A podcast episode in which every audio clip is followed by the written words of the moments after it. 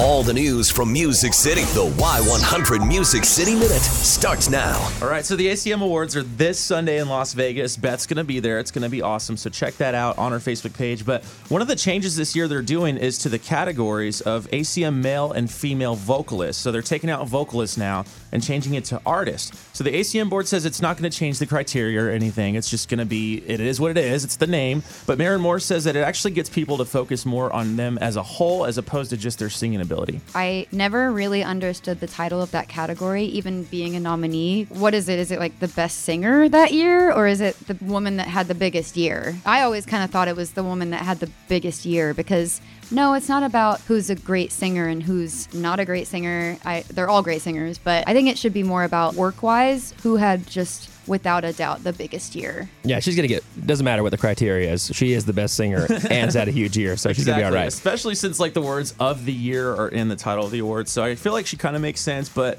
if it doesn't change the criteria, it doesn't really matter. So uh, Brooks and Dunn, they're releasing their much anticipated reboot album this Friday. It's the one everyone's been talking about, where they team up with tons of country artists, including Thomas Rhett, Kacey Musgraves, uh, Kane Brown's going to be on there, Midland, just to name a few. But when it came to actually presenting these songs to these artists, Brooks and Dunn were pretty surprised that everyone grew up listening to their stuff.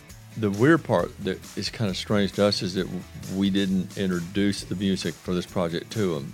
Once it was presented, everybody came back and went, "Oh yeah, I grew up on that, knew all about it," and, and it kind of took us by surprise. Someone told us a few minutes ago that Luke was one year old when Brand New Man when Brand New Man out. was out. I can't believe you would repeat that. Though. Yeah, I'm That's good with it. All right. That's awesome. Again, that album comes out tomorrow. Reboot, again, featuring all those amazing artists. So you could check out that story on our Y100 Facebook, including a new song from Thomas Rhett. That one is called That Old Truck. It's all in the Music City Minute blog at y100fm.com. That's your Music City Minute.